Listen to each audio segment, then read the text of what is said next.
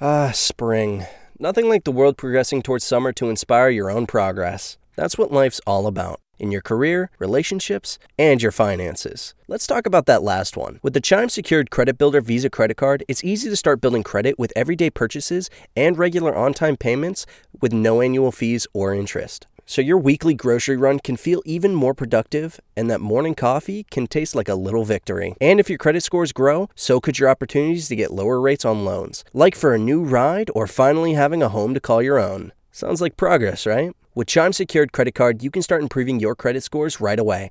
Get started today at chime.com slash build. That's chime.com slash build. Chime.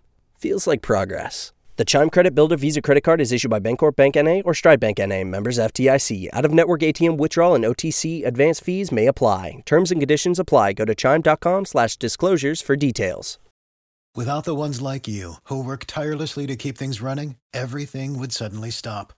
Hospitals, factories, schools, and power plants, they all depend on you. No matter the weather, emergency, or time of day, you're the ones who get it done. At Grainger, we're here for you with professional grade industrial supplies. Count on real time product availability and fast delivery. Call clickgrainger.com or just stop by. Grainger for the ones who get it done. Welcome to the Boneyard with Steve Robertson. As always, I am your good friend and host, Steve Robertson, here on the Maroon Friday edition of the Yard. Hope it's a payday for you. Maybe it is for you bi weekly and weekly wage earners. Perhaps today is the magic day. Hope you have a chance to get out, go have some fun, go do something cool besides pay bills. That's one thing in life as you get a little bit older. You reach those points in life where it's like you feel like all you do is work to pay everybody else. I hope that you get a chance to treat yourself a little bit. We treated ourselves last night. Took the kids to see the Memphis Grizzlies play the Detroit Pistons. My kids, these kids, had never been to an NBA game, had a blast. I got a younger kid that uh, is an NBA, self admitted NBA nerd. I think he likes the NBA more than anything. Listens to podcasts about the NBA, about mock drafts, that sort of stuff. Keeps up with it. Had a great time. He had never been to an NBA game before. I can promise you it won't be the last time we go. Had a great time. The Grizzlies really do it right. They've won seven in a row. How about that? What fourth in the standings right now? I believe it's correct. Pistons not doing nearly as well. But it was good. It was a great time. And it's you know, that's the thing about an NBA game, there's always something going on. Like even during the timeouts, there's always like games and you know, there's exhibitions, there's dance, there's all kind of stuff. It's a great atmosphere. If you haven't been, let me encourage you to go. Be safe, be cautious, but get out and have a good time. Some news to report too. We have learned earlier in the day that former wide receiver Quentin Torbert, I guess he's still a wide receiver, he's just not at Mississippi State anymore, has entered the uh, NCAA transfer portal. This is not a surprise, and that's the thing too. I go back to it's like I, read this stuff sometimes, you know, on social media, and people suggest, oh well, you know, the sky is falling. The sky is not falling, guys. Quentin Torbert, who is a great young man, was the guy that was pretty much highly coveted by Joe Moorhead and his staff.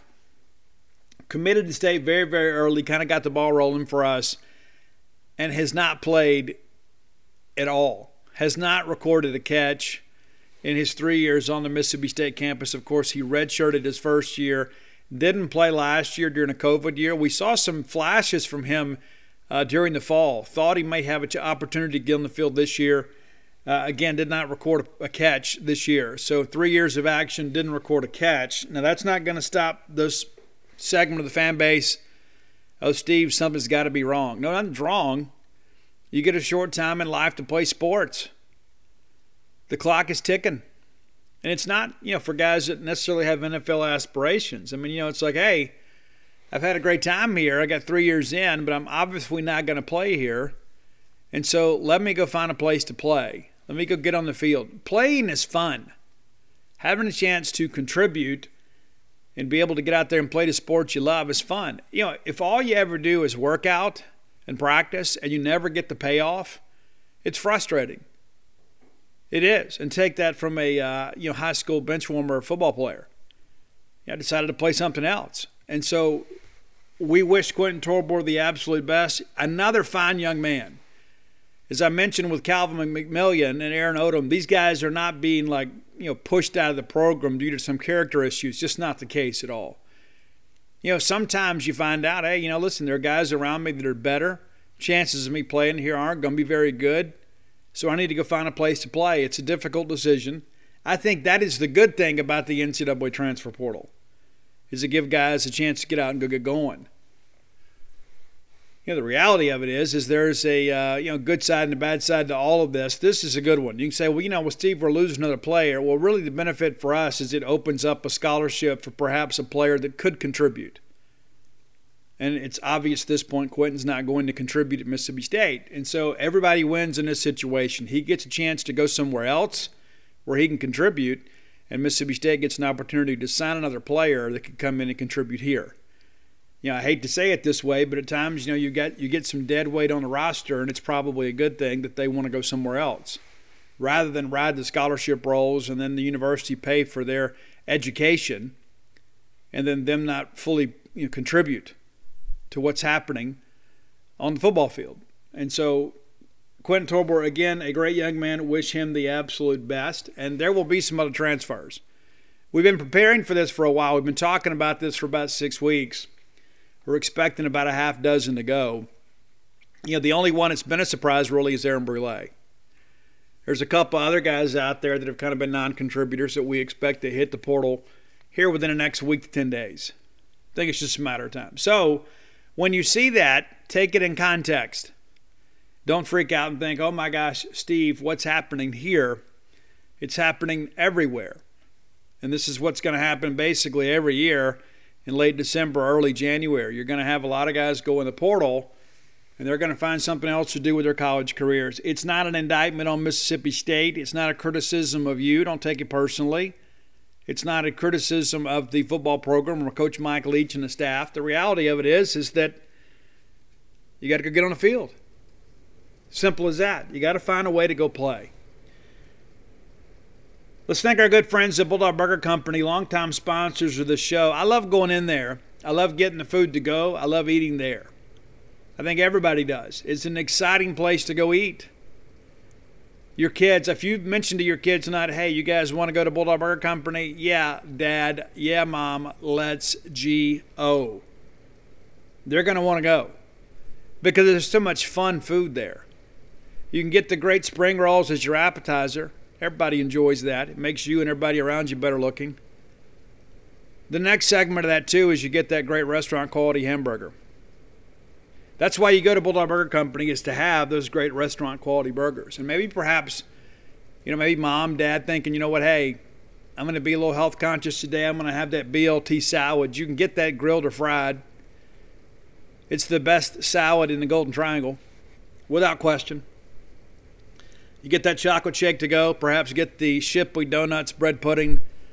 You're already thinking about going right now. You're thinking, you know what, I wasn't sure what, what dinner was going to do for us tonight on Friday, but perhaps Bulldog Burger is the move. And I think Bulldog Burger Company is always the right move. Three great locations to serve you right here, University Drive in Star Vegas, Gloster Street there in Tupelo, and of course, the brand new one, Lake Harbor Drive, the Richmond Flowood area.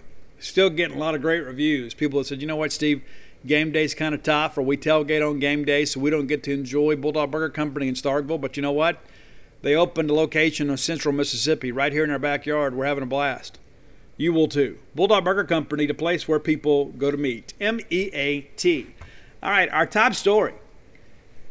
Mississippi State ladies with a big road win last night at the University of Alabama. And let's be honest, we had no business winning that ball game, but we did give Doug Novak and his crew a lot of credit.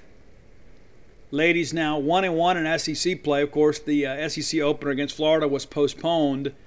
Then they lose on the road by a dozen at number one South Carolina, and then they beat Alabama in Tuscaloosa. And for a team that is essentially a bubble team for the tournament, anytime we can pick up a road win, that's great for us. Ladies will be back in action on Sunday against Vanderbilt, 2 p.m. in Humphrey Coliseum. That is an SEC Network Plus broadcast. Let's talk a little bit about the win over Alabama. You know, Doug Novak you know, had some assistant coaches test positive for COVID. Uh, the team was without Rickea Jackson, and you still find a way to get a dub. That's getting it done. Bulldogs led by four after one and by five at the break. Alabama cuts it to two after three quarters of play, and then the Bulldogs win the fourth quarter 14 13 and emerge with a 65 62 win over Alabama. Absolutely outstanding. 1,922 people attended. A lot of those folks are Bulldogs, and I love hearing this stuff too. You know, I was at the Grizzlies game, so I didn't get a chance to watch. I will plan to watch tonight, watch the replay.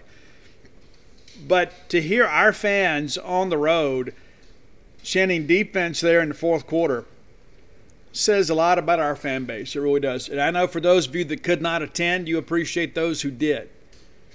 Looking at the numbers here, Anastasia Hayes with 22 points for the Bulldogs. 9 of 17 from the floor, played all 40 minutes. Uh, Jerkaila Jordan, 36 minutes of action, 7 of 15 from the floor, knocked down one three pointer, pulled down seven rebounds, 16 points. Myah Taylor, kind of the straw that stirs the Bulldog drink, played 37 minutes despite having a, a sprained ankle. A lot of people thought she wouldn't return. She did come back. She is the driving force behind this team. She's 6 of 12 from the floor, knocked down a big three, six assists, two blocks, seven steals, 14 points. That's pretty good. Like to see a few more assists there, but yeah, here's the deal. Myah Taylor – had a chance to go anywhere in the country, chose to be part of your program. Little did we know that she was going to be part of basically a rebuild here at State. But uh, I commend her for not going in the transfer portal. A lot of people would have say, "Hey, this wasn't the program I signed on uh, to be a part of." Then the coaching staff that I would that recruited me, so I'm going to go somewhere else. Well, when you have her postseason, or excuse me, her prep resume, she could have done that, but she stayed the course. I respect her for it. Danae Carter, who has kind of become a force for Mississippi State, uh, number 25 these days, number 34, three of four from the floor, pulled down 10 rebounds, committed four personal fouls, but was able to avoid that critical fifth foul. Six points for her, but uh, great job on the defensive end and certainly uh, pulling down those rebounds. Seven of those defensive boards. Aislynn Hayes, 28 minutes of action, just one of five from the floor knocked down a couple free throws, four rebounds, uh, one block, a steal, and four points. State got just three points from the bench. Pretty thin bench, right? Only had eight players that, that had any significant uh, minutes last night. Uh, and Thompson, 19 minutes for her, just the three points. That rounds out your Bulldog scores. Uh, State off to a good start with 9 of 18 from the floor for 50%. They finished the game shooting 44.3%, the weakest quarter being the fourth, 4 of 11 uh, there in the fourth quarter. Uh, 40 points in the paint, and uh, who'd have thought we'd said that without Jessica Carter? 20 points off turnovers. Great job by the Bulldogs in that respect. Eight second chance points, 16 on a fast break, and again, just the three points. Uh, the game was tied three times, and the lead changed eight. State had every opportunity to fold in this ball game. They absolutely do not. They hold Alabama to just 41.8% shooting, which is not a bad night. They're 37% from three. Alabama was 10 of 27. That'll get it done. Bulldogs were just 3 of 18. So we didn't defend the perimeter well and we didn't execute offensively from the perimeter very well. But at the end of the day, we win the ball game. Pretty great, pretty great, pretty great, pretty great. Uh, looking down the stretch here, and that was one of the things I was kind of keeping up with on my phone. Is you know, State is up 58 57 after a free throw from Anastasia Hayes with 3.37 to go.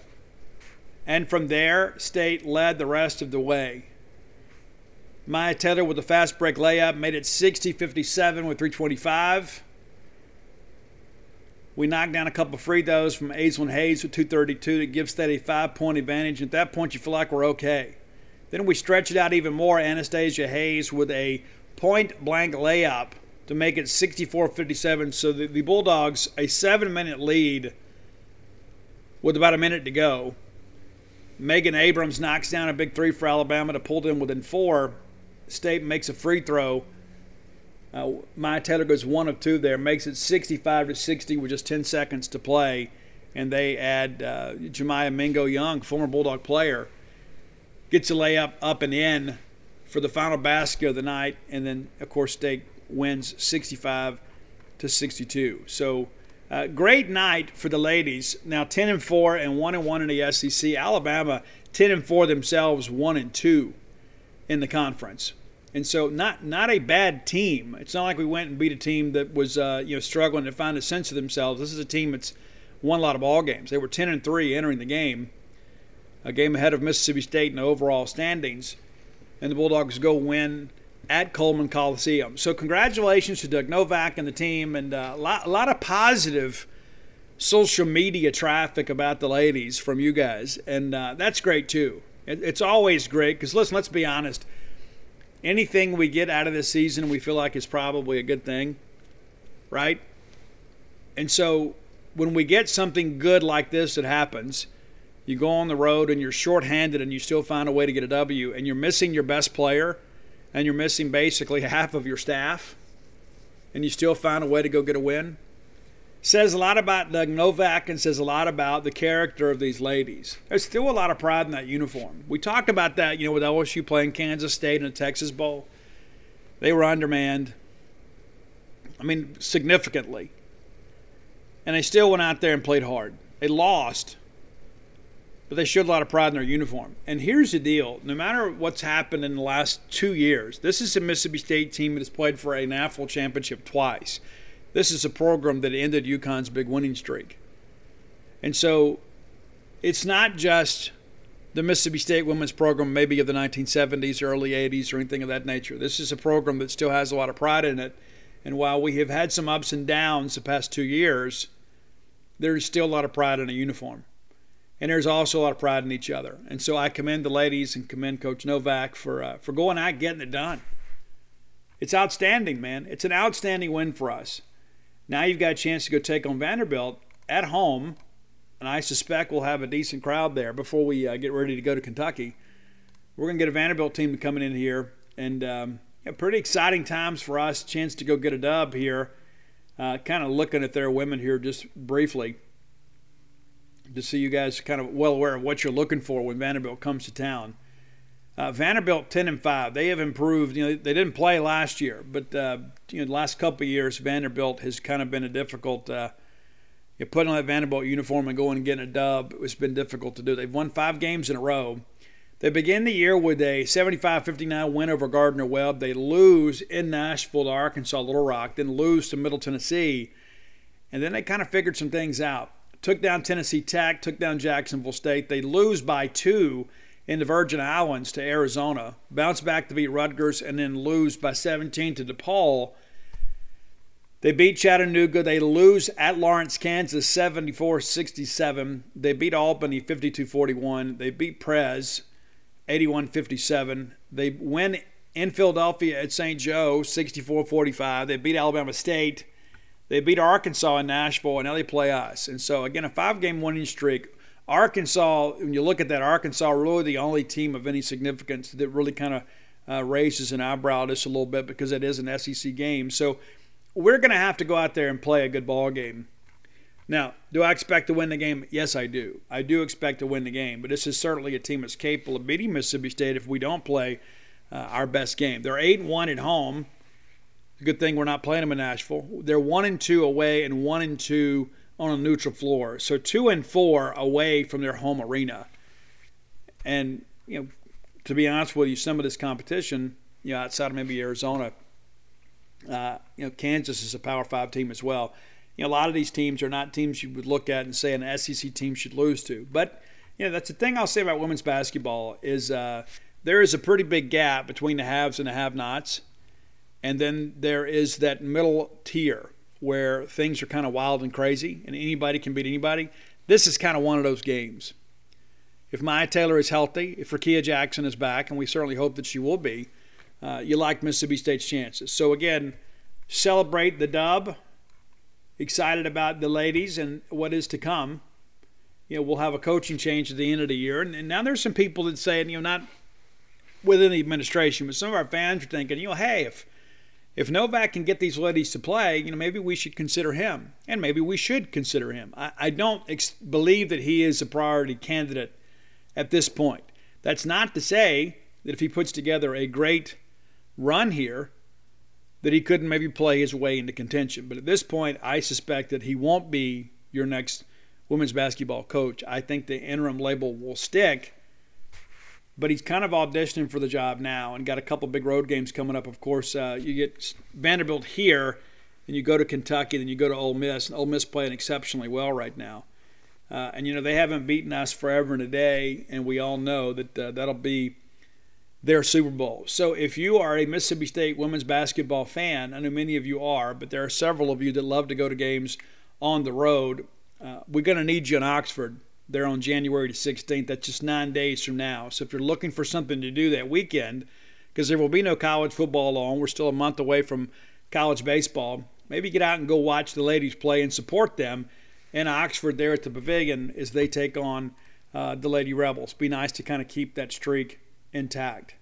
Ah, spring. Nothing like the world progressing towards summer to inspire your own progress. That's what life's all about in your career, relationships, and your finances. Let's talk about that last one. With the Chime Secured Credit Builder Visa credit card, it's easy to start building credit with everyday purchases and regular on time payments with no annual fees or interest. And if your credit score grows, so could your opportunities for lower rates on loans, like for a car or home. Sounds like progress, right? With Chime Secure Credit Card, you can start improving your credit scores right away. Get started today at chime.com slash build. That's chime.com slash build. Chime Feels like progress. The Chime Credit Bill Visa Credit Card is issued by Bancorp Bank NA or Stride Bank NA. Members FDIC. Out of network ATM withdrawal and OTC advance fees may apply. Terms and conditions apply. Go to chime.com slash disclosures for details. All right, Perfect Game came out with their preseason uh, baseball poll for the 2021 20 excuse me 2022 season. Uh, I'm not going to run the whole thing down like we did the collegiate baseball poll, but uh, let me just run down some important things for you. I'm not going to break down every team like we did. Uh, but number 25 in the poll, Liberty. How about that? 24, Long Beach State. That's going to be your season opening opponent for Mississippi State. So you get a top 25 opponent right out of the gate. That's going to be an improved team. Florida at 23. Nebraska at 22. Tennessee 21. Tennessee, of course, finished the year ranked seventh last year in the same poll. UC Irvine at 20. Oregon at 19. Miami at 18. The Hurricane expect to be better this year. And they always should be. There should always be a lot of talent in South Florida. UCLA at 17, Oklahoma State 16, Florida State at 15. That's on reputation. Florida State finished unranked last year. You may recall they went to the Oxford Regional and uh, lost.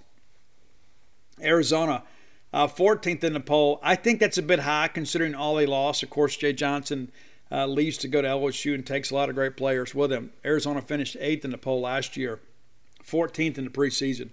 East Carolina, 13th, finished 12th last year it's interesting to me. Uh, ECU kind of always just kind of hangs around as a solid mid major, but they just can't quite get there. Uh, number 12, Texas Tech finished unranked last year. I don't know that that's fair. You remember they got in as the eighth, top eight national seed last year, and then didn't didn't make it to Omaha. But uh, I'm a big Timmy Tadlock fan. They're going to be able to swing it. They always do. They recruit that offense exceptionally well. Uh, Georgia Tech, number 11, probably in the last – decade or so of the non SEC teams, I would say Georgia Tech is probably the most overrated. They go 31 and 25 last year. They do return a lot, but I think to expect them to be near the top 10 is probably incorrect. Uh, Ole Miss number 10 in the preseason poll. I told you guys Ole Miss is going to be able to swing it. The whole issue with them is going to be like last year. Will the pitching hold up? Well, you don't have the frontline pitching on the weekends you did a year ago, and the bullpen issues really haven't been addressed. So basically, Ole Miss is going to outscore some teams, but when they get into those pitching duels, it's going to be difficult. Arkansas, ninth. End of the year number nine, enter the year number nine this year. TCU ranked eighth, end of the year 22nd. I'm eager to see what happens here. You know, Schloss left and went to A&M. And so we'll see. We'll see what happens. You know, TCU was a team last year in many respects was considered by many to be one of the softer of the top eight national seeds. And of course, they were ahead of us in the poll, and they were the first top eight national seed to be eliminated from the tournament. And then Schlossnagle has left. So we'll see. NC State, number seven. I think that might be a little bit sympathetic after what happened last year. They finished the year ranked fourth in this poll. They begin the year seventh. Uh, Elliott Avent, those guys do a great job out there. I just don't know with what they have coming back. They'll be a contender in the ACC, there is no doubt. But to have them preseason number seven almost seems like a bit of a gift. Mississippi State, preseason number six in this poll. Of course, Bulldogs, you're defending national champions. And then they have Notre Dame ranked ahead of us at five. Uh, let me go ahead and tell you, I, I don't think that's correct. I'm not saying State wins this thing. I'm not saying State wins the SEC. I think State's a better team than Notre Dame, though. Link Jarrett and those guys doing a great job at Notre Dame. But when you lose Kavadas, it's a big deal. Now, defensively, they'll be a great team, but what are they going to do when they play on dirt? We saw. Number four, LSU. This is this is a gift. LSU will be better. Are they the number four team in the country? I don't think so. And I think we talk about projections. This is a team that basically got into the NCAA tournament last year as a gift to Paul Mainieri due to his long servitude in this great sport. And so they didn't deserve to be in the tournament, but they made the tournament. And so now we're going to make them preseason number four. That just doesn't seem right to me. And they they finished 15th in the country last year, and uh, you know, whatever. Uh, Stanford in at number three. I like this team. I thought last year they were a little bit ahead of schedule. You know, that they won some games, to say the least. Finished fifth in the country after making it to Omaha. This is a team that I think has the pieces and certainly the coaching staff to make a run. I think it's pretty safe to say at this point they are the Pac 12 pick to win the conference championship. I suspect they will. I suspect they'll be a top eight national seed. And depending on how the pairings work out, I could definitely see them back in Omaha. Uh, Texas number two. Now I'll be honest with you guys. If I'm if I'm voting in a poll, I got Texas number one because of what they return. Mississippi State obviously a better team than them last year, and they proved it on the field time and time again. Beginning of the year, end of the year, you can't say, "Well, yeah, they caught us at a good time." Yeah, we caught you several times, and we beat you all but once. Kind of gifted you that one too, if you want to be honest about it. But I like this Texas team. They did lose a couple of big sticks. This is a Texas team that's going to have some pitching. This is a Texas team that's going to be able to play a little defense. I like Texas. I would have them ranked number one. But Perfect Game has Vanderbilt ranked number one. Uh, guys, I'm not going to sit here and tell you that I'm, you know, this definitive expert on college baseball, but I suspect, and I've got the receipts and the uh, tax returns to prove it. I watched more baseball on the Southeastern Conference in person than anybody in this country. And based on what I saw, Vanderbilt is not the number one team in the East, not the number one team in the SEC, and certainly not the number one team in the country. I don't know if people realize what all they lost. Say, oh, you know, Steve, they're going to have this. You know, you're going to have Bradford back. Yeah, I mean, you are. Brad, he's going to be back, and it's going to be incredible. But the reality of it is, is uh, Vanderbilt, you don't lose two first-round draft picks and then get better as a staff. You know what I'm saying? I don't care how well you recruit. You lose Kumar and Leiter, you're not going to be better as a staff. It's just not how it's going to work. That's just not how life. That's just not how it is. Now Javier Vaz is back. You know he's a senior. I, guess he back. I guess that was last year, 21-22. Yeah. Um, you know, so Vaz is a guy that I, that was, you know, a decent player for them. But uh, you know he's not he's not what I'd call a difference maker. You know, Carter Young is a guy that I really like a lot. And he had a really difficult postseason because people kind of figured out he had a hole in his swing. He really struggled with that four seamer in. And we really made him pay for it. And of course, he's the one that breaks up the no hitter. Kind of hit a little bleeder out there. Landon Sims knows that kid too, you know, from playing uh, you know summer league ball together and that sort of stuff. And then I hear that Dominic Keegan, the uh, former first baseman, might actually catch for them because they lost both catchers. So that'll be interesting. You know, so you've got some guys out here that, that have some, you know, have some reps, but you also have some guys out here that uh, need some experience. Enrique Bradfield is a guy that we were talking about him earlier. I, I mispronounced the name, but Enrique Bradfield is a guy that's a freak of a defender. And you know what he is, you know, as a bunter. If he can find a way to be a little bit better with the bat, be more of a doubles hitter – he could have a big year. He could have a big year for him, really could. Can he beat the Jake Mangum, you know, the table setter? You know, basically, when you let that guy on first base, it's double. You know, phenomenal player. But they lose a lot around these guys, and that's the thing you look at. Are they a contender? Well, yeah. Are they number one? I don't think so. I really don't. And I think that there are some teams in the East that are a little bit undervalued right now. I think Florida is going to be better. And I know that, you know, our friends at D1 Baseball love them some Florida. But Florida is going to return a lot of pieces. They're going to return a ton offensively. If they can find a pitcher or two, and Florida always seems to have one, that's kind of Kevin O'Sullivan's calling card you know, we'll see how things break down. But um, I wanted to take a look back too at the same poll a year ago. I know you guys kind of enjoy going back and looking at all this stuff. Let's go back and look at the preseason top 21 poll from Perfect Game. And again, I'm not being critical of Perfect Game. I'm just, this is their poll. And so number 25 last year was Central Florida. You know, didn't do so much. Georgia 24th, you know, didn't make the tournament. Ohio State 23rd, Nothing of real significance. Uh, Texas was preseason 22. Florida State, preseason 21. Arkansas was preseason 20. Uh, now, let's be honest. We won an AFL championship last year, but from tape to tape, from Arlington through the regionals, would we all not agree that Arkansas was the best team in college baseball? I think we would. We, we wanted to play them again. We would have loved to have played them again in Omaha. But for them to be 20, and I said on this very show last year when the media votes came out, I said, I think people are undervaluing Arkansas. I think people may be overvaluing Arkansas a little bit this year, but they're going to be good. As long as Dave Van Horn is there, they're going to be good. Number 19, Georgia Tech. we we just discussed that. Georgia Tech, always overvalued. Michigan comes in at 18. They made the tournament. I believe they were like the last team in last year. Auburn was preseason 17 and finished last in the SEC. I guess they beat A&M. They finished sixth in the West. NC State was 16, so there was some expectations for those guys. Arizona State was 15, uh, not so much for them. Indiana was 14, no.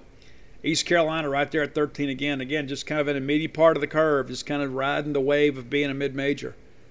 Mississippi State was preseason number 12.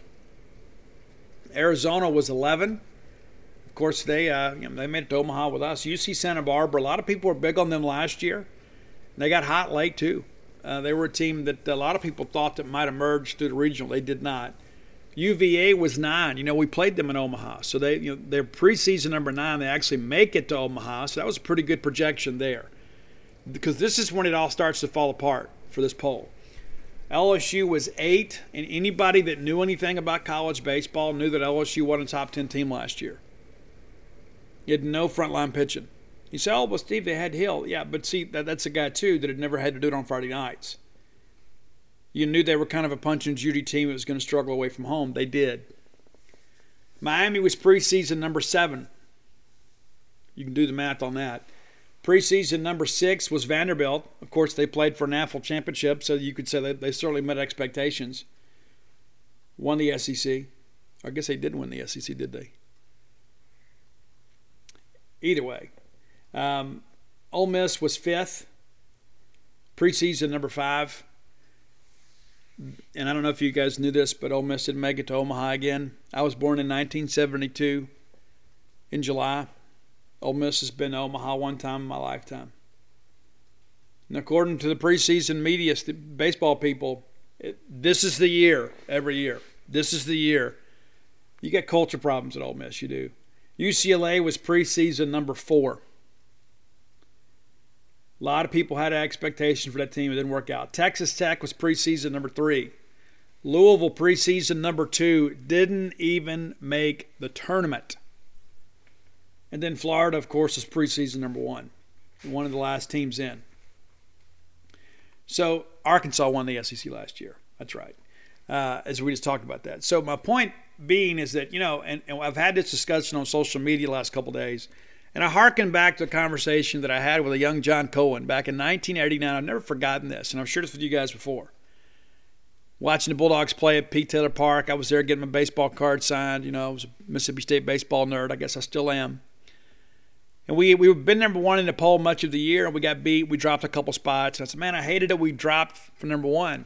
John Cohen looked at me and said, you know what? The only poll that counts is the last one, and that's the one that we plan to be number one in. Didn't work out for us, but that's the mentality we should always have. You know, these polls are just for fans to give people like me and you something to talk about. And also to kind of go back in hindsight and say, hey, remember these guys? You know, remember these guys? remember when you blew this? That's what's interesting too, is like kind of looking at some of these numbers to jump off, looking at last year. You know, Ole Miss, of course, the 2020 year we didn't get to we didn't get to finish, if you recall. But Ole Miss was 14th in the poll at the end of that year, and they rank them five in the preseason. Doesn't make a lot of sense to me, but whatever. But whatever. But yeah, but Ole Miss is going to be able to swing it for sure. But I like to look at these polls because there are always some teams like out west. Like I, I love watching Pac-12 baseball. Like when we go home after covering a ball game at Dudy Noble, I'm always still in baseball mode and I like to go home and I put on Pac-12 baseball. And I was, I've always been a big Pat Casey fan. I told you guys my story about when he was at Oregon State, and I covered the Beavers when they were at the regional in Baton Rouge one year and how great he was to me. But I used to love going to watch those guys play, you know. And I like Oregon. I like Oregon State. I think at times, you know, Washington has had some decent baseball, but there's no excuse that UCLA and USC isn't better than they are. I mean, honestly, I know a lot of those guys, those you know, California kids, are a little bit prospecty. You know what I'm saying? It's like they're looking to get out of here and move on, you know, with life. But it doesn't make any sense when you think a state as populous as California and as warm weathered as California that you wouldn't consistently be a contender recruiting Southern California. Who would want to go to Southern California? And just so you guys know, just to put things in perspective for you, UCLA They've won one national championship in their history. That was against us in 13. They played for it twice, much like us. They have one championship. They have been to the College World Series five times. That's it. That's it. They've won a regional six times. That's it. How does that happen at UCLA? It makes no sense to me. And John Savage has been there forever and a day. How do you not recruit kids to go play at Jackie Robinson Stadium? I don't understand it. But you know, we'll see. There are a lot of things about Pac-12 baseball that you know. When I watch those guys, I don't see. You know, when Oregon State had their run, you know, Pat Casey and them were at their best. You look at those teams and say, you know what, hey man, this looks like these guys have the look of an SEC team. You know, you got power at the corners. You have a dynamic catcher. You're you're solid at the middle defensively. You got one or two solid weekend starters, and then usually a third guy you can mix and match with. And, and that's where I think, in order for the Pac 12 to get great, you got to start recruiting and, and playing the same style of baseball you play in the SEC.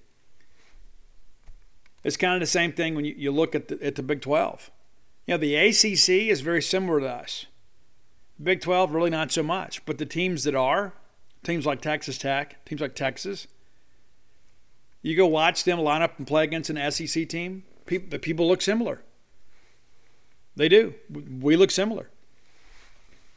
I'm excited to talk baseball, guys. we guys, we are about six weeks away from welcoming Long Beach State. And just the fact that we just talked about that, this is a team that's expected to make an NCAA tournament. Got a chance to make a very, very strong opening statement. I love the schedule. I love how it, I'm already making my travel plans. Like many of you, I'm already thinking, okay, I'm going to be able to make it to this game, and this game, and this game. My goal every year is to make every game. Doesn't always work out. You know, I didn't go out there and play when we played Long Beach State back in 20. You know, that was, uh, was toward the end of that year for us.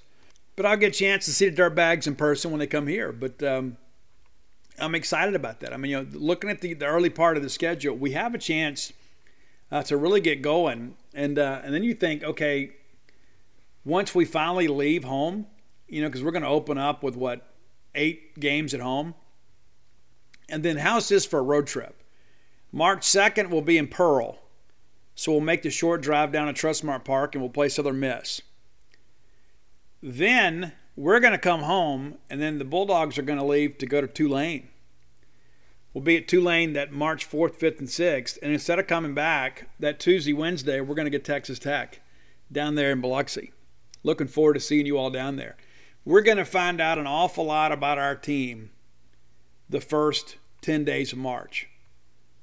We're going to find out a whole lot about this team. Tulane's a team's expected to make the tournament. so they're Miss expected to make the tournament. Texas Tech is a team that's expected to contend for the Big 12 championship.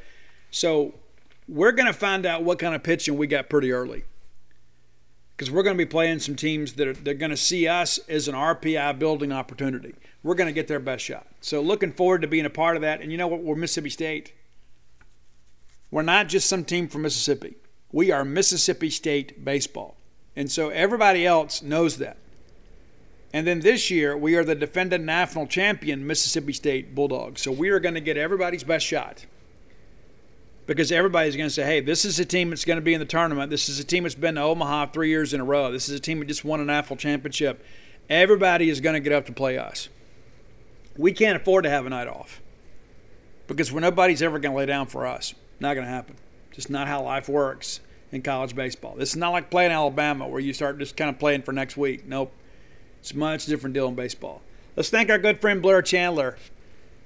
He's my friend. He's your friend. He's a friend in the industry. It always helps when you've got things that are complicated to have somebody to help guide you through that process. And that's Blair Chandler. When you're looking to refinance your mortgage or perhaps get a mortgage, get a second mortgage, a home equity line of credit, whatever, Blair's a guy to talk to. There are a lot of people that want your business. Blair's a guy that probably deserves your business. 21 years in the industry, top 1% close ratio in the country you're dealing with a winner. This isn't just somebody that wants your business. This is a guy that deserves your business. Works for Fairway Mortgage recently named number one in customer satisfaction in the mortgage lending industry.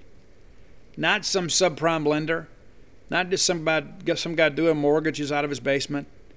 This is a mortgage professional. And if you are interested in doing some business in that industry, let me tell you this Blair, because he wants your business, Blair, if you just mention to him that you heard about him on this show, whether it be by text or email, say, Blair, I heard I heard your ad on the Boneyard. Want to support you? He, you know what? He's going to pay for your appraisal. That's about a five or six hundred dollar value. Pretty simple, right? There's a lot of fees associated with getting a mortgage closed. He's going to pick up some for you. Give Blair a call or text today, 601 500 2344. Again, 601 500 2344. You can find more information at closewithblair.com. That's close, C L O S E, with Blair.com. And get your mortgage in the, in the pipeline today. Let's go ahead and get things rolling. Get your equity working for you, consolidate some debt, put in a pool, whatever you want to do. Let Blair help you with that. All right, time for today's top 10 list brought to you by closeofblair.com. I have had multiple requests for this, and I wasn't sure how to handle this. My daughter is uh, someone that's really into 70s music and 80s. Like every so often, she says, Daddy, I think the Eagles are incredibly underrated. And I said, I said, within your generation, you're probably correct. But all time, when you old guys like me, we love the Eagles. We still love the Eagles. We loved every version of the Eagles. We liked the Glenn Frey songs. We liked the Don Henley songs. We liked the Timothy Schmit songs. We liked the Joe Walsh songs. We liked them all. We liked the Eagles. She likes Steve Miller Band. She likes Bob Seger and some thinking, hey, this is pretty cool. And so recently we had a discussion. We talked about it again on a car last night. You know, her favorite singer, songwriter, Stevie Nicks. Stevie Nicks may be the best selling alto of all time.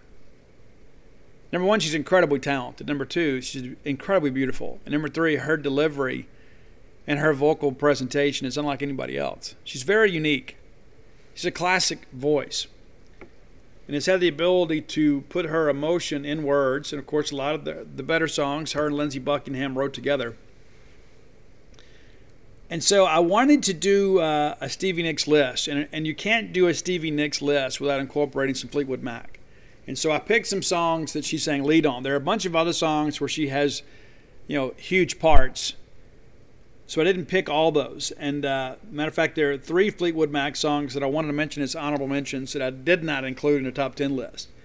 And ironically, they all begin with letter S. Seven Wonders, Sara, and Silver Springs. But here we go, top 10, including some Stevie solo stuff and then some legendary stuff that she's saying. Lead on with Fleetwood Mac. Number 10, this was on our top 40 list when I was DJing. It's Talk to Me. Solo song for her. Big, big hit for her. You can talk to me. It's basically about, you know, when life's beating you up and you need a friend, you can talk to me. Number nine from the Fleetwood Mac days is Gypsy. And it's perfect that she sang that song because she's always kind of had that gypsy vibe herself. I love the song. I love the lyrical content.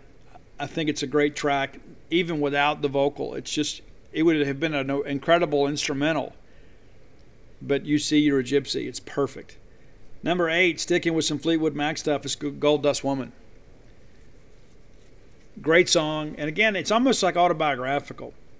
Number seven, and uh, my sister in law would have been named this instead of Amanda had uh, this song been released a month before because my mother in law loved the song, but it's Rhiannon. And again, I love the vocal delivery on this one too. Stevie Nicks makes the song. I don't know that you know other people could have sung it and would probably have been great. This was just one that just seems to fit the pocket so well. Stevie did some solo stuff too, some duet stuff as part of her solo career, kind of away from Fleetwood Mac. I've got a couple of those tracks on here too. Number six with Don Henley. We mentioned the Eagles earlier. It's uh, Leather and Lace. It's a great tune, and uh, you know, right back in those days, this was like one of those super songs. I mean, it's you know, nowadays it's a little bit different. I guess in some ways we have kind of been desensitized when stuff happens, because so much stuff happens nowadays. But you know, we knew who Don Henley was from the Eagles, and we knew who Stevie Nicks was, and she was beginning to dabble some in the solo stuff. And then word began to break that they had done a duet together, and so there was all this interest, and lo and behold, you know, it becomes a huge hit leather and lace. Number six, number five, also from the solo career, it's Stand Back. The video is a little bit awkward. I don't know if we just didn't have enough room for her to um, to move around a lot, but it's almost like she's walking backwards. But uh, Stand Back, I like the vocal delivery on this one too, and it's a little more up tempo. And so it's not like the Fleetwood Mac stuff, other than the fact that that wonderful and beautiful raspy voice is what's singing along to you. Number four, I reached out to my kids today and said, hey, we're doing Stevie today on the top 10. Give me your favorites. And Ani says, hey, you, you got to include the scene from School of Rock. Well, of course, that's Edge of 17. And I do, if you're if you have not watched School of Rock, I just wonder what are you doing with life. And I, my hope is that School of Rock will inspire a new generation of young people to pick up instruments and not like auto tune stuff and keyboards and that sort of stuff, go get some real instruments and go beat some drums or play bass and learn a couple of riffs on the guitar. But there's a great scene when Dewey Finn, who is Jack Black, takes the principal to get a beer, and then he plays Edge of 17 because he had found out during his own surveillance and uh, his own due diligence that the principal loved Stevie Nicks. So there you go, number four, Edge of 17. Number three, another one of these power duos. This is one of the great Stevie Nicks songs, even though she doesn't sing the full vocal. But it stopped dragging my heart around with Tom Petty. This is an incredible song, and I can feel her emotions in the song. That's one of the things that I'll say about Stevie Nicks. There are a lot of people that can sing a song. There aren't a lot of people that can really move a crowd. And I don't mean like in a, in a party type atmosphere, you know, when everybody's drunk or whatever, and they, you know, they drop some funky bass line or something like that. That's not what I mean. But somebody that can really elicit emotion from their listener, there are a few people that have that, like Stevie Nicks does. And that's one of these songs where you can feel it. There are times like you listen to Stevie Nicks and you feel like she is singing to you. It's to you, and it's so easy to uh, to go down memory lane when you listen to her because there is such authenticity in her voice. Number two, and I discussed this with my children too. We laughed about there was a TikTok video that came out here several months ago of a guy on a skateboard, and uh, I guess he was drinking some Mountain Dew or whatever, drinking something, And um, people are like, oh my gosh, what is that song? I was appalled. I was absolutely appalled. The song is Dreams. Dreams by Fleetwood Mac. And I share with you if your children don't know Dreams from Fleetwood Mac, I, I may need to turn you in. If you haven't shared the gift of Stevie, Stevie Nicks, that might be considered child abuse, man. All my kids know it. And, my, and Mia, my youngest, she, uh, my youngest daughter, she laughs about that. There were so many friends of hers who were like, "Oh, they're they're listening to songs like, hey, you're in a Fleetwood Mac. Well, I just heard this song on TikTok." And you know what? If that's what it takes to get good music listened to by today's youth, then so be it. But dreams, and it's good to see it have like a, another return and revisit another generation, whether it be by social media or not. The video was kind of goofy anyway, but people are like, "Oh my gosh, what is that song?"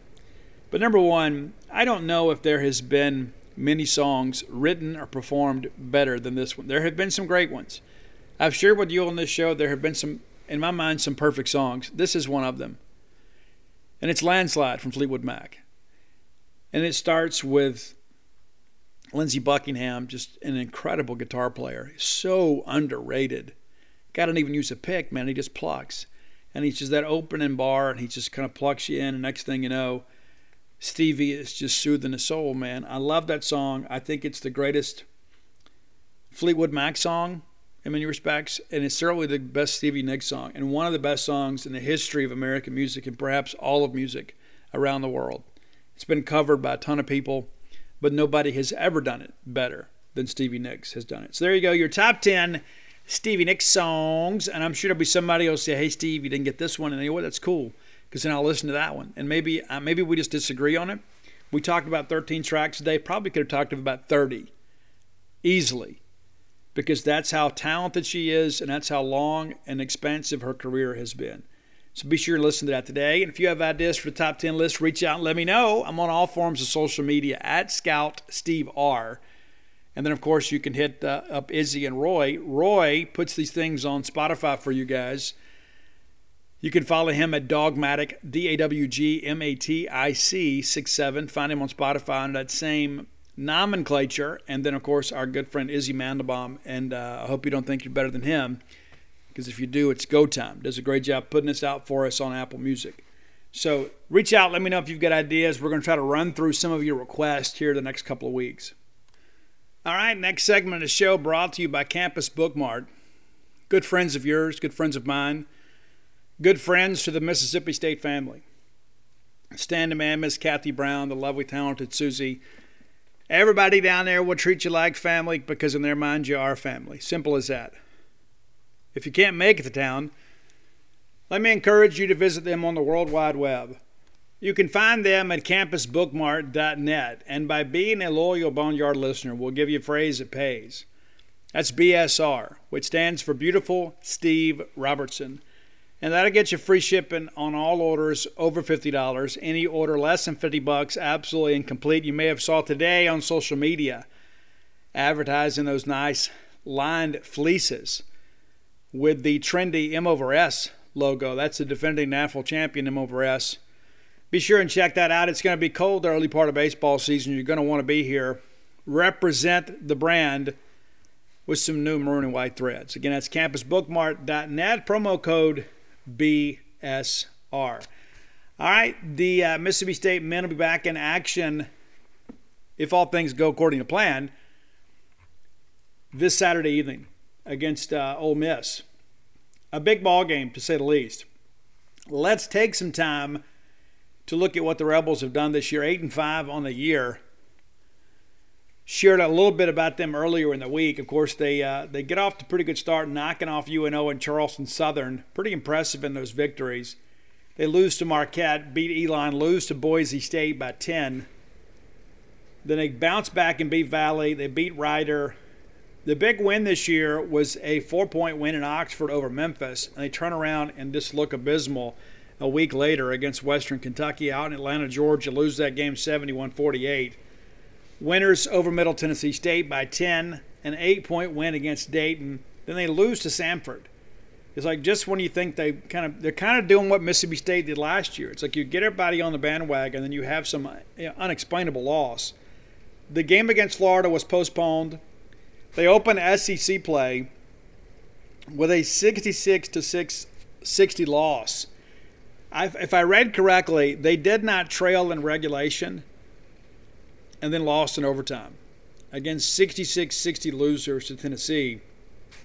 And then they will host Mississippi State uh, at 7:30 p.m. this Saturday evening. That is an SEC network broadcast, so you should be able to watch that from home if you don't want to make the trip up there. But let's kind of get to know the Rebels a little bit better. And again, you know, an eight and five year, you look at it and say, "Hey, it's not too bad." But when you consider some of those non-conference losses, you can see why some of the Ole Miss folks have kind of been somewhat disenchanted. Matter of fact, I've seen a lot of uh, you know, fire Kermit post over there. I don't think that's going to happen by any stretch. But uh, Rebels averaging 69.6 points a game. That's pretty nice. Allowing 63.6. So, you know, again, they've kind of played to their competition. Again, not a lot of blowout wins or losses, but there have been a couple of each. Uh, as a group, they're shooting 42.9%, allowing 40.9%. So, again, very similar. Very similar numbers here. From the three point line, they're 31.9%, allowing 29.2. That that might change against us. We don't defend the perimeter exceptionally well, and we haven't really shot it exceptionally well from beyond the arc this year too. But uh, we'll see how things progress. I don't think this is a matchup you look at and say, "Hey, this is this is one where State's going to really struggle." I think it'll be very much a coin flip game. Rebounding, again, the numbers for the Rebels very similar. 37, just over 37 boards a game, allowing 36. Could be the difference. We're a very good rebounding team, or we can be when we're healthy. Dishing out 14.2 assists per game, allowing 14.6. It's pretty crazy. Now, turnovers has been interesting. They have generated some turnovers. They're turning the ball over 12.7 times a game, but are forcing 15 and a half turnovers uh, per game. They're converting those pretty well too, 16 and a half points per game off of turnovers, and then allowing 10 and a half off turnovers. Assist turnover ratio for them 1.1 and then 0.9. So again, you look at these numbers and you say, hey, not a lot of difference between Ole Miss and the teams they play. Looking at steals, 8.1 a game, allowing 6.5. We have been a little handsy at times. We can kind of get out there and make some things happen, force some turnovers. They blocked his 2.9 shots per game. Opponents have blocked 3.2. So you can kind of see. I mean, you, you, the record kind of stands to reason when you break these numbers down and you look at this and say, hey, they're not substantially better than their opponents at really much of anything. Jarkel Joiner has played in 12 games for them, leads the program at 14.8 points per game. Has pulled down 42 rebounds as well. 15 steals, 12 turnovers, 36 assists. Uh, Daeshun Ruffin played in just five games for them, coming in off the bench for them, but has been very effective when given an opportunity, averaging just over 18 minutes a game, just under 19 uh, 11 points per game. That's your only two double-digit scores. It has kind of been a by committee approach for the uh, for the Rebels. Uh, Jaemyn Brakefield is a guy that's done a pretty good job for them as well. 8.8 points a game, pulled down a total of 59 boards. The leading rebounder is uh, Nysier Brooks, 103, averaging 8.7 points uh, per game also leads team in personal fouls in 37. You expect that with interior play. Also has 12 blocks, which also leads the team.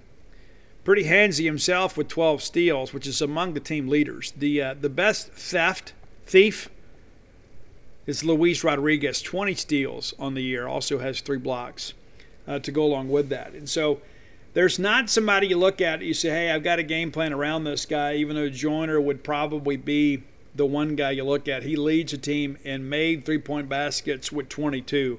Also leads them with attempts at 62, shooting 30 just over 35 percent. Tye Fagan's a guy a little more limited in his attempts, but is hitting just over 40 percent. Austin Crowley 11 for 30. Uh, almost 37% for him. And free throw shooting as a team, shooting just 69%, which is nice in some circles. The starters have been decent. Daeshun Ruffin just 18 of 25 on the year, 72%. Brakefield 15 of 21. Brooks 21 of 32. That's right at 66%.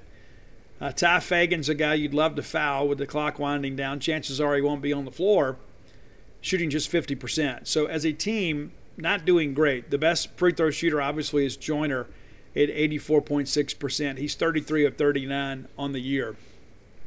Interesting to say the least. You know, they haven't played a lot of conference numbers. There's not a lot of comparison at this point that you can make.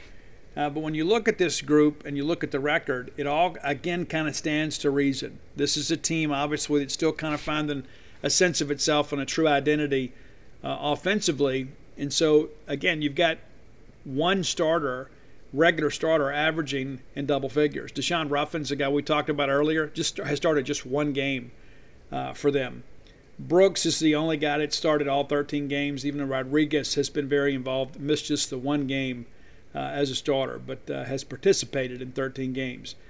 So they're still selling the lineup, much like many of us. You'd like to do that in a non conference. But uh, again, a team you look at, this is a solid team. And you know, emotionally, they're going to be up to play the game. Kermit will have them up and ready to go.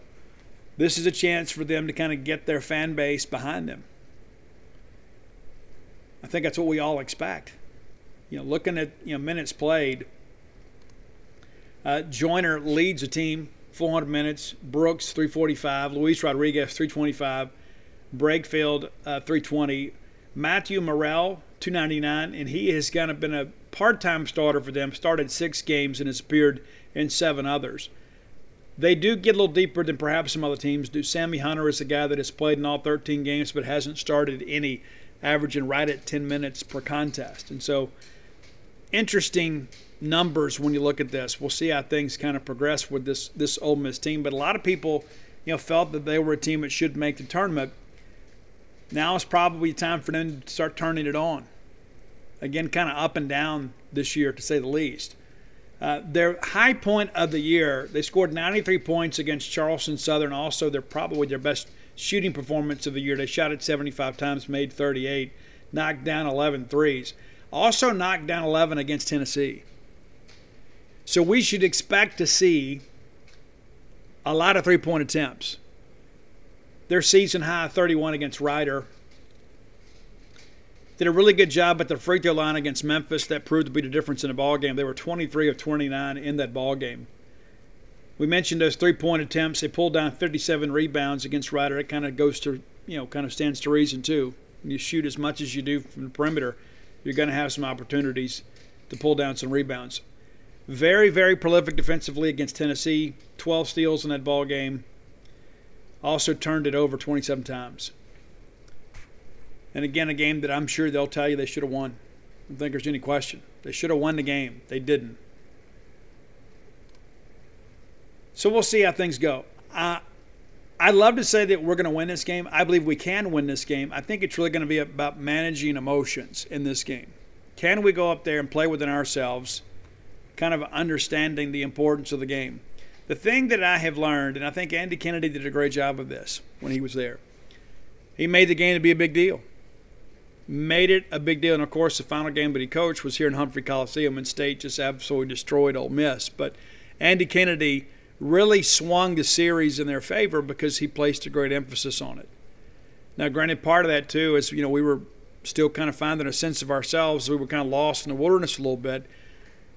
I don't know how Ben Howland handles things behind the scenes, but this does not appear to be a quote rivalry game the way that it once was. You know, when Rick Stansbury was here, it's one we had to have when Richard Williams was here, it's one we had to have. And not just because of the fact they were the in state rival. I mean, there were some very, very good Ole Miss teams at the time. And so it was an important SEC game. It wasn't just a battle for in state bragging rights, it was a chance for us to go get a big win help ourselves in the RPI and now the net. Uh, so we'll see how things, you know, go for this. But we have a chance to go win this ball game. Uh, if we go out there and can defend the perimeter just a little bit, I think we have an edge on the boards And I think you could see State win this game on the road, which would be huge for this program. I've shared with you guys before, I still feel pretty good about this men's basketball team. It would be easy to say, well, you know, what's not going to work out? You know, and, and listen, I think I'm pretty honest when it comes to uh, to the Ben Howland tenure. But it's a big game. This is a huge game for Mississippi State. I think everybody that knows anything about it, not just because it's Kermit and the Rebels and you know a team that basically is similarly situated with us within the SEC conference, we're probably right there on the same tier. This is a chance for us to get a leg up. You had the big win against Arkansas. We were outstanding and, and hate that the Missouri game got postponed. Number one, I felt it was a game that we could win, but also two, felt like we were kind of on a roll. You know, 84 63 winners over Winthrop, and then 81 68 winners against Arkansas. Felt like that we are kind of beginning to play our best basketball of the early season. And now we get some time off. Uh, so don't know how much that'll impact us, but I told you guys before this first three games were very, very important to the schedule. Well, now one of those games has been postponed, and you won the first one. You win this game against Ole Miss, things really start beginning to set up pretty well for you. It's still the SEC, and there's still a lot of games to play. But to get off to a 2 0 start, I think is huge for this team, and also, too, for the confidence of this team and one another, and to kind of draw the fans. And the fans have done a pretty good job. And we'll get a chance to see that again. It's a Wednesday tip, 6 p.m. against Georgia. And Ben Howland has done a really good job against Tom Crean in Georgia the past few years. So that's the game you look at and say, you know, that's a game we should probably win. Then, of course, next Saturday we get Alabama before we pack our bags to go to Florida. Alabama has always been a difficult matchup for us. They will be again this year. But you begin to kind of look ahead here and say if you find a way to win this one, you knock knock off Georgia, you got a chance to be 4 and 0 going to Florida. And that's again getting the cart before the horse a little bit. There's a lot of basketball left to be played. I still believe that this team can and will make the NCAA tournament. I may not feel that way two weeks from now. That's how I feel today. And so you start stacking some wins in SEC play, and all of a sudden you have more people that are interested in coming to the ball games And you start looking ahead too, the first home game after that trip to Florida, that's the Rebels. It, that would be a huge game. It's a Saturday afternoon game, 2 or 3 p.m. game. So if State can handle business here in the next two weeks. You got a chance to have a really, really big crowd for the Ole Miss game at 3 p.m. Uh, on the 22nd. So it's not that far away. And again, a chance to get an Ole Miss team that's probably middle of the pack. You know, Kermit will have them up to play, but you could find a way to get you know start getting ready to get into that Big 12 challenge. You know, with a winning record, I think you can start feeling good about state tournament prospects. And so again, it's one game at a time. I think we can all begin to say, you know what, hey, this is a team that has some talent, and when they play up to their potential, they can play with just about anybody. So we'll see how things go. But uh, I do think State has a really good chance to go to Ole Miss and win this basketball game. But again, you know, the emotional factor of this game, I think it could be the determining factor. We don't have a ton of Mississippi kids on this roster. Ole Miss has a few. They have Kermit, a guy that fully understands what this game means, not just for his team, but the perception of each program, what it means in recruiting, what it means within the media you got to find a way to go win this game if you're Ben Howland. You got a really good chance to get off to a good start and to be 2 and 0 after take, taking care of an Arkansas team that many people expect to be in the tournament and then having a chance to go play Ole Miss that looked pretty good against Tennessee. Knocking down some shots from outside. You can go out there and make those guys play a little defense. You got a chance. So don't want to spend a lot of time belaboring the point, but uh, eager to see what we do uh, Saturday night. Final segment of the show brought to you by Portico. Brooks Bryan is my friend. He'll be your friend too. I've shared with you guys before, if I was moving to Starkville now, I would move to Portico. Brooks is part of a great group that is bringing this wonderful residential development to Starkville. Brooks cares about Starkville, cares about Mississippi State, cares about you. Cares so much he wanted me to give you his personal cell number. And you can get more information with him about Portico. Let me give you the number now. It's 601 416 8075. Again, that's 601 416 8075. And here's the deal Portico is just, a, just over a mile away from campus. Very convenient. Close enough for convenience, far enough away to have a little privacy. It's tucked away over there off of Old West Point Road, so you're not out there by the dorms. You're not on Fraternity Row, but you might as well be when you think about how close you are to campus. But when you think about, hey, I'm raising a family, I want to have a little privacy, that's what you're going to have. It's one of these neighborhoods kind of in the country, if you know what I'm saying. You take that turn off of 82 on a 12. The very first right is Old West Point Road. Take that, uh, the very first right is Pat Station Road, takes you across Old West Point Road and the next thing you know, you're Portico. Go check it out. You can get a two bedroom, two bath home up to a four bedroom, four bath home. And here's the deal if you're not in any hurry to move, if you're thinking, hey, we're going to do it after the school year, now's the time to make the move. Because then you can pick out your lot and pick out your house plans, then have an opportunity to have some say in how the home is built. That's a pretty cool thing. Whether it be your primary residence or a secondary home, perhaps your ball game weekend retreat, Maybe it's an investment property. You're going to Airbnb that thing out. Brooks is the guy to talk to. Absolutely without fail. Very, very easy guy to talk to.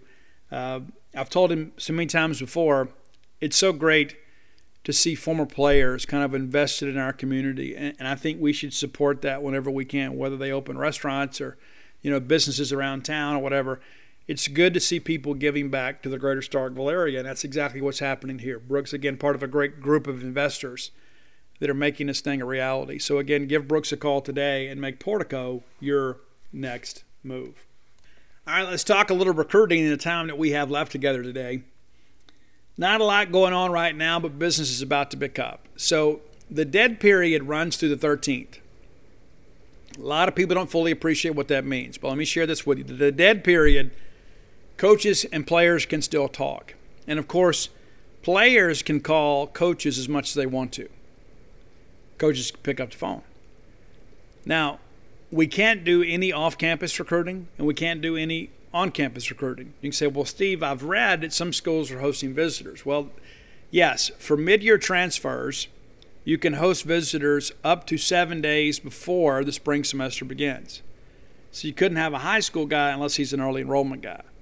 You couldn't have a JUCO guy unless he's an early enrollment guy. So for us, seven days from the beginning of the spring semester would be the 11th. And so we don't gain a whole lot. You know, maybe there would be a mid mid week visitor. Maybe there's a guy that's like, hey, I'm going to visit here that weekend. Would love to see Mississippi State. So it's not totally out of the question. It's not anything that I expect to happen right now, though. But with these transfer portal situations happening basically every day, every time you turn around, there's a new name in the portal. There's a guy within our conference. Sometimes there's a guy on our team in the portal. So things change rapidly. So you may run across a guy here this weekend. It's like, hey, coach, I'd love to give Mississippi State an opportunity. However, I'm going to I'm visiting, you know, South Carolina the weekend of the 14th and 15th. I'd love to see you guys before then because I want to make my decision uh, that Monday. So there is conceivably a way you could put that together. Just not expecting at this point. So at this point, we're not expecting any visitors on campus this weekend or even next week. And so we'll begin to begin host visitors again. And uh, you know you'll have that weekend, and of course, uh, basically three weekends in January, and then things go dead again. I'm not going to chase that old rabbit trail about the early signing period, but you'll have three official visit weekends. Now, I don't expect there to be huge official visit weekends down the stretch. You've already got 20 guys signed. Now, state now, I guess, has seven guys this year in the portal. Now, it's a little more technical than that. You can't just say, well, we lost seven. You only get them back if everybody is in good academic shape. And so, if that's the case, then we'd get all those guys. But, you know, we could sign, you know, right around 30 players, give or take one or two we had 26 grants available when we opened the December signing period. We've used 20 of those. Okay, so that means you have six available. Then you've had these guys go in the portal. You know, Quinn Torbert, of course, uh, Calvin McMigan, Aaron Odom, and uh, you've had some guys go pro. So you've got right at 30, 31 spots you can work with right now. So and expect state to use them all. You know, maybe you save one, maybe two for the next year, but with this one year exception, I would suspect you're going to sign all the way up to the full 85. That's the whole point, and the NCAA granting this exception is to allow teams that have had a lot of guys transfer out the opportunity to get back to 85. As I shared on Wednesday's show, I don't think a one year exemption is going to be enough. Unless they tweak the transfer portal, we're going to have to make these adjustments probably every three years or so. If not, you're going to have some teams, especially some of these G5 teams, you're going to have a lot of these teams that are going to be you know well under 85. So we were going to have a good chance to hit 85 even without the transfers. But now that we've got this rule, we need to basically take it to replace some guys perhaps that are leaving the program that are not expected to make a contribution and bring some guys in that can. Now, we need some guys to make us a better football team in 2022. We've talked about kickers. I, I still think State is in a good position with Massimo Biscardi, who was a Lou Groza finalist or Lou Groza nominee uh, from Coastal Carolina. He got banged up a little bit this year, has a COVID year available, and so he is in the portal. I'm not ready to say at this point that State's the favorite, but State is among the favorites, and I believe State's opportunity uh, is one that he appears to have some significant interest in. And so we'll see how things progress there. Again, not ready to call that one, uh, but I do like the way it's trending. Now, we've talked a little bit about, uh, you know, Marcus Banks. Now, Miami continues to call him basically every day they haven't quit, nor should they quit. Now, I've heard some things privately that they're beginning to kind of see the writing on the wall. But, you know, when you've still got basically another week to go to figure this thing out, you know, why would you stop recruiting them? There's nothing to inhibit you from doing so. So Miami is still recruiting them. But Banks is still holding firm to his commitment. That's not to say that we're home free here. I, I feel like we're going to be okay. I do. But I also know that Miami hadn't given up don't know if they're quite as you know maybe fervent in their attempt as they were because he was ready to commit to Miami and then State and Jason Washington and Darcel McBath got it done. So we're holding firm there, and obviously you know, they're saying, "Hey, well, they went out and signed this junior college guy, and so where are you going to fit? You know, where do you fit? They got a high school guy coming in, they got a junior college guy coming in, they got Emmanuel Forbes coming out. So where are you going to play? And so that's kind of the angle they're taking. It's like, hey, you come here, we're losing guys at corner. They've already replaced their Martin Emerson's loss with Carlos Nicholson. So where do you fit? And so our guys are having to say, hey, you know what? Let, hey, DeCarlos still kind of learning to play corner. You know, you're going to have a chance to compete for that spot just like he is, and then the other guy will play second team. But the reality of it is, is you know, there's some recruit speak going on as well. I think everybody kind of sees it for what it is. But as of today, we still feel pretty good about where we stand. Marcus Banks obviously is already committed to Mississippi State. It's just a matter of finishing. And of course, you know, this time next week, everybody's going to be making the move to campus. They're going to be getting ready to report. And so you get them in here, you get them signed up, you get them in the dorm, you know, then all of a sudden things, you know, then you can kind of feel a little bit better. Once he's on campus, you can feel a whole lot better about that. And again, I don't feel bad about it now. But I've also been around long enough to know that it ain't over until it's over. Now, what are we going to do at these other corner spots? Well, you know, we have gotten a little bit older. Um, you know, last year we went out and signed Jay Hampton, and William Hardrick late. Now, Jay is a guy that's still kind of learning to play corner. I wouldn't be the least bit surprised if you don't move him to wide receiver. Honestly, he was uh, kind of a high school receiver by trade, made the North North South All Star game as a wide receiver. You know, and if he is having some trouble picking this thing up, move him to receiver. We're going, we're going to have some needs there, right? And so that may happen. Can't say that it's certain to happen. I think it depends on who all wants to come. You know, if we if we strike well with receivers, maybe you keep him at corner, let him figure it out. Um, William Hardrick is a guy we added late too. A lot of people kind of panned that decision. I've spoke to Darcel McBath during bowl practices. They love William Hardrick. He's really beginning to kind of pick it up. And again, he was a corner by trade. This is a guy that played a lot of defensive back in high school. And so he was an Arkansas State commitment. We took him late, and a lot of people were like, what are we doing? But as of now, it looks like he's progressing well. Then you bring in Aldavian Collins, and so you would like to have another younger corner. You feel good about DeCarlos Nicholson, you feel good about Marcus Banks, but you know those guys have two years at most. And then you begin to think about this deal and say, okay, well, we need to get some younger guys in the developmental pipeline so we're not constantly having to go get a stopgap guy the portal. You know, there's going to be some years, obviously, where you have needs you got to fill in the portal if there's a resource for you. But when you become reliant on the portal more so than your ability to coach and develop players, that is not sustainable. If you can coach and you can evaluate, you can develop, that is sustainable. But having to bet on signing a guy in January and then hoping he can be a savior for your program come August, you know, that might work this year, but may not work next year. As we talked about before, I mean, you're going to get about a 50 to 60% success ratio when it comes to transfers. You know, a couple years ago, State did exceptionally well in the junior college ranks. You remember that year? We signed Montez Sweat, Chauncey Rivers, John, uh, Jonathan Abram. Know, it was a great, great class. We did really well. And those were junior college guys or mid year enrollment guys. And so, but a lot of those guys were D1 bounce backs. And so this kind of gives you the ability to target those kinds of players. But the reason we remember that class so fondly is because of the fact those guys contributed. And the thing that I go back to, there's a reason these guys are in the portal. And that's not to say that all of them are negative. Like we discussed some of our players, and they're in the portal to find more playing time.